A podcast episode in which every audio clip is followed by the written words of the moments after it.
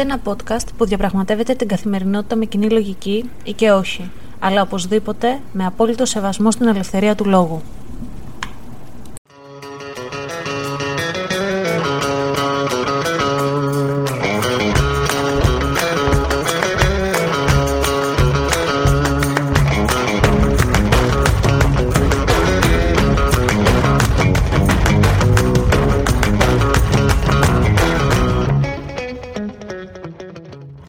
Καλησπέρα σας ή καλημέρα σας, γιατί δεν ξέρω τι ώρα ακούτε αυτό το podcast. Είμαι η Αναστασία και καλώς ήρθατε σε ένα ακόμα επεισόδιο του Common Sense Diary. Σήμερα, η μέρα που ηχογραφώ είναι Τετάρτη, 25 Ιανουαρίου. Έξω χιονίζει αλλά δεν το στρώνει, στην βροχερή παγωμένη Νέα Υόρκη, μουντή Νέα Υόρκη. Και σήμερα είμαι ιδιαίτερα χαρούμενη, γιατί είναι η γιορτή της κόρης μου της Άλκης της, γιορτάζει το δεύτερο όνομά της, το Μαργαρίτα, Οπότε να τη χαίρομαι, τη ζουζού μου τη μικρή. Επίσης σήμερα βγήκε ένα επεισόδιο το οποίο είναι κόλαφος, είναι συγκλονιστικό του αγαπημένου μου Μενέλου Γεωργίου με τα γεγονότα που συγκλώνησαν, ο οποίος κάνει ένα αφιέρωμα στην πτώση των δίδυμων πύργων 11 Σεπτεμβρίου, η μέρα που άλλαξε τον κόσμο. Και δεν είναι τόσο σημαντικό το γεγονός ότι συμμετέχω σε αυτό το podcast, αλλά οι ιστορίες των ανθρώπων που ακούγονται και ιδιαίτερα της Ανθούλας Κατσιματίδη, η οποία έχασε τον αδελφό της πριν από 22 χρόνια και συγκλονίζει. Τα επεισόδια που βγάζει ο Εμμανέλαος γενικότερα σου αλλάζουν τη ζωή. Το συγκεκριμένο, επειδή είμαι ανεμειγμένη με την ελληνική ομογένεια, είναι ένα επεισόδιο το οποίο μιλάει σε εμάς τους Έλληνες του εξωτερικού, μιλάει σε εμάς τους Έλληνες της Αμερικής και ιδιαίτερα σε αυτούς που ζήσαν αυτά τα τραγικά περιστατικά της 11η Σεπτεμβρίου. Επίσης, μόλις τελείωσα μία συνέντευξη με έναν άνθρωπο ο οποίος αποτελεί έμπνευση για μένα και κίνητρο ώστε να κάνω πράγματα τα οποία θέλω και πράγματα τα οποία η μικρή Αναστασία ως παιδί θα έκανε, τον Άρη Δημοκίδη. Ο Άρης Δημοκίδης είναι διευθυντής του site μικροπραγμάτων της LIFO και συντάκτης της LIFO και διευθυντής του site νομίζω της LIFO, όπως είναι και αυτή η ιδιαίτερη φωνή πίσω από τα podcast μικροπράγματα και fake news. Η συνέντευξή μας θα βγει στον αέρα 24 Φλεβάρι, ε, η οποία άλλη σημαντική μέρα για μένα 24 Φλεβάρι, γιατί ανεβαίνει η παράστασή μου, το Αθώων Πατρίδες, στο κέντρο ελληνικού πολιτισμού. Οπότε δεν θα μπορούσα να έχω καλύτερο ποδαρικό από τον Άρη Δημοκίδη. Και σήμερα θέλω να σας πω μια ιστορία. Θέλω να σας πω λοιπόν την ιστορία ενός ανθρώπου πολύ σημαντικού για τις τέχνες, πολύ σημαντικού για την Ελλάδα. Ακούτε τώρα που ανοίγω και τα χαρτιά μου. Ενός σημαντικού γλύπτη, του Γιαννούλη Χαλεπά. Πολύ τον έχετε ακούσει. Περισσότεροι μπορεί να έχετε δει το γλυπτό ωραία κοιμωμένη στο πρώτο νεκροταφείο Αθηνών. Και ο Γιαννούλης Χαλεπάς έχει μια τραγική ιστορία που θα ήθελα μετά να την συζητήσουμε. Πάμε να μάθουμε λοιπόν κάποια πράγματα για τον Χαλεπά. Ο Χαλεπάς γεννήθηκε στον πύργο της Τίνου στις 24 Αυγούστου του 1851 και ήταν ο πιο διακεκριμένος γλύπτης της νεότερης Ελλάδας. Ο πατέρας του και ο θείος του είχαν μεγάλη οικογενειακή επιχείρηση μαρμαρογλυπτικής και ο Γιανούλης είχε ιδιαίτερη κλίση. Οι γονείς του τον προόριζαν για έμπορο, αλλά αυτός αποφάσισε να σπουδάσει γλυπτική και πράγματι μαθήτευσε στη Σχολή Καλών Τεχνών και μετά πήγε με υποτροφία στο Μιλάνο να συνεχίσει τις σπουδές του εκεί. Το χειμώνα του 1877 προς 1878, ο Χαλιπάς τυπέστη έναν νευρικό κλονισμό και χωρίς προφανή λόγο άρχισε να σπάει και να καταστρέφει όλα του τα έργα ενώ επιχείρησε κατ' επανάληψη να αυτοκτονήσει. Σήμερα, το 2023, γνωρίζουμε ότι τα αίτια της ψυχασθένειάς του ήταν η τελειομανία του, η υπερκόπωσή του από την αδιάκοπη εργασία του και ένας ατυχής έρωτας για μια συμπατριώτησά του, τη Μαριγό. Και παρέθεση σε αυτό, όταν μετά από 50 χρόνια πήγε να δει το γλυπτό της ωραίας κοιμωμένης, το οποίο το είχε φτιάξει για την αδικοχαμένη Σοφία Φεντάκη που πέθανε 18 χρονών από φυματίωση, και προφανώς συγκινήθηκε βλέποντάς το μετά από 50 χρόνια. Η ανιψιά του τον ρώτησε Θύε, ήσουν ερωτευμένος με τη Σοφία Φεντάκη και αυτός της είπε ότι εγώ ήμουν ερωτευμένος μόνο με τη Μαριγό.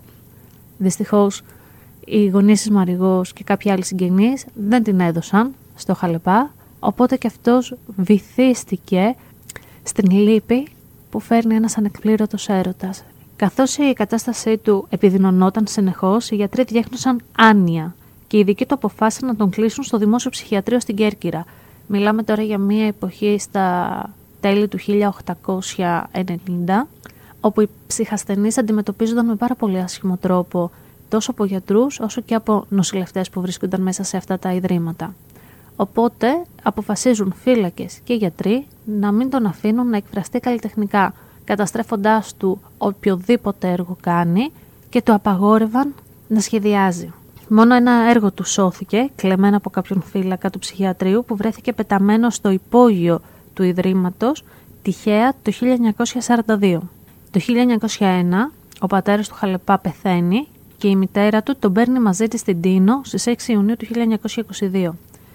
Η μητέρα του, η Ειρήνη, ήταν μια επιβλητική, αυστηρή, λιγομίλητη και καταπιεστική μητέρα. Αγαπούσε τον πρωτότοκο γιο της περισσότερο από τα άλλα της παιδιά και ήταν εκείνη που άσκησε πάνω του σοβαρή επίδραση. Αυτή θεωρούσε υπέτεια τη γλυπτική για την ασθένεια του γιού της και γι' αυτό διέλυε οποιαδήποτε δημιουργία του. Αυτός στράφηκε στη βοσκή ζώων και τις αγροτικές εργασίες, φέροντας τον τίτλο και το στίγμα Ο τρελός του χωριού από τους χωριανούς του. Είχε γίνει μια απόκοσμη μορφή, μια σκιά του εαυτού του που δεν εκφραζόταν πλέον καλλιτεχνικά. Το 1916 η μητέρα του πέθανε ξαφνικά. Δίπλα στη σωρό τη, ο Γιανούλης στεκόταν αδιάφορα, υποτονικά και με απάθεια. Κάποια στιγμή, ενώ ήταν άφαντος, τον βρήκαν στο υπόγειο να πλάθει τον πυλό. Αισθανόταν πια ελεύθερος. Αυτή την ιστορία για το Χαλεπά την διάβασα από το μια σταγόνα ιστορία του Δημήτρη Καμπουράκη πολλά χρόνια πριν, πριν ακόμα έρθω στην Αμερική και με είχε συγκλονίσει. Πώς γίνεται ένας γονιός να μην βοηθά το παιδί του, να μην καταλαβαίνει το παιδί του, να μην δέχεται τη φύση του παιδιού του. Η μάνα του Χαλεπά δεν ήθελε να τον κάνει έναν μαρμαρά, γιατί το είχε στο μυαλό της πάρα πολύ υποτιμητικά. Οπότε σε ηλικία 7 χρονών τον έσπασε στο ξύλο όταν τον βρήκε μέσα στο εργαστήριο του πατέρα του και του θείου του, απλά να παρακολουθεί τη δουλειά που έκαναν. Ο Χαλεπάς μετά από αυτό το σκηνικό είχε απομακρυνθεί πάρα πολύ από αυτήν. Και ας ξεκινήσουμε από το γεγονός ότι ζούμε στο 2023 και ήθελα απλά να αναρωτηθείτε πώς οι γονείς συμπεριφέρονται το 2023 σαν τη μάνα του Χαλεπά. Πώς οι γονείς δεν αποδέχονται τη φύση των παιδιών τους. Είτε είναι σεξουαλική η φύση αυτή, δηλαδή είναι άτομα τα οποία είναι ομοφιλόφιλα ή ετεροφιλόφιλα, είτε είναι καλλιτεχνική η φύση αυτή, είτε είναι επιστημονική η φύση αυτή. Είμαι μαμά και μεγαλώνω ένα κορίτσι 3,5 χρονών που δεν θα σας πω ψέματα, πολλές φορές αντιδρώ πολύ με τα καμώματά της και πολλές φορές ο τρόπος που συμπεριφέρεται είναι πολύ ενάντια σε αυτόν που έχω συνηθίσει, στον τρόπο που αντιδρούσα εγώ στην ηλικία της και μου φαίνεται πολύ παράτερο. Παρ' όλα αυτά πολλές φορές πιάνω τον εαυτό μου, μετρήστε πόσες φορές θα πω πολλές φορές, πιάνω τον εαυτό μου λοιπόν, να λέω ότι ό,τι και να είναι η άλκης της, ό,τι και να επιλέξει να κάνει στη ζωή της, εγώ θα είμαι εκεί και θα τη στηρίξω. Ένας μεγάλος καλλιτέχνης, όπως ο Χαλεπά, είχε χαθεί. Είχε βυθιστεί στην κατάθλιψη, είχε βυθιστεί στην αυτοκτονικότητά του, έφερε ένα στίγμα. Αυτή η μητέρα που προφανώς ήθελε το καλό του, τον καταπίεζε. Αυτή η μητέρα που προφανώς δεν ήξερε, αλλά ήταν ξεροκέφαλη, του στέρισε χρόνια δημιουργικότητας και κατά συνέπεια στέρισε από την Ελλάδα και από το κόσμο γενικότερα πολύ όμορφα δημιουργήματα, πολύ σημαντικά δημιουργήματα. Η αναγνώριση του Χαλεπά ήρθε στα 76 του χρόνια και ο Χαλεπάς είπε ότι τώρα είναι πολύ αργά. Δεν ξέρω κατά πόσο υπάρχουν χρονικά όρια, κατά πόσο είναι αργά, κατά πόσο είναι νωρίς, αλλά είναι πολύ κρίμα να χάνουμε τον καιρό μας κάτω από άσκοπες σκέψεις ή να αναγκάζουμε τους άλλους να χάσουν τον καιρό τους, να χάσουν τα χρόνια τους, τη δημιουργικότητά τους για τους δικούς μας λόγους, για τις δικές μας σκέψεις, γιατί δεν μπορούμε να αποδεχτούμε κάποια πράγματα και ειδικότερα όταν έχουμε παιδιά. Μιλήστε με τα παιδιά σας όσο χρονών και να είναι αυτά.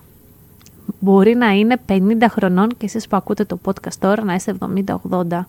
Σκεφτείτε τι τα κάνει ευτυχισμένα, τι τα κάνει ελεύθερα και κατά πόσο οι δικές σας σκέψεις τα επηρεάζουν. Κακά τα ψέματα, πάντα στα παιδιά θα ζητάμε την αναγνώριση από τους γονείς.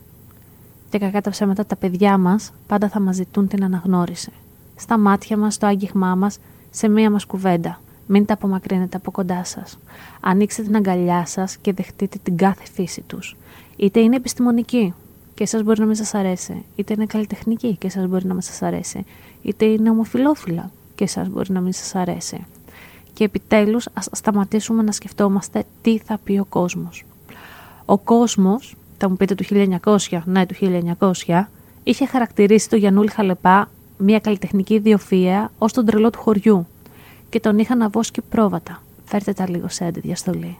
Αυτό το επεισόδιο δεν βγήκε πολύ μεγάλο, ε, γιατί θέλω να σας δώσω το χρόνο να σκεφτείτε για τον Χαλεπά, να ψάξετε περισσότερα πράγματα για τη ζωή του και το έργο του. Νομίζω ότι όταν δείτε τα γλυπτά του θα σοκαριστείτε. Είναι σαν ζωντανά, μιλούν στην καρδιά σου, στην ψυχή σου και εννοείται περιμένω τις απόψεις σας πάνω σε αυτό το θέμα. Εμείς τα λέμε την άλλη Παρασκευή. Γεια σας! Αυτό το podcast βγαίνει κάθε Παρασκευή στις 7 η ώρα το απόγευμα, ώρα Αμερικής και μπορείτε να το βρείτε στο Spotify, Apple Podcasts ή Google Podcasts. Μπορείτε να μας ακολουθήσετε και στο λογαριασμό μας στο Instagram common κάτω παύλα sense κάτω παύλα diary όπου περιμένουμε τις απόψεις σας αρκεί να γίνονται με σεβασμό και να έχουν επιχειρήματα.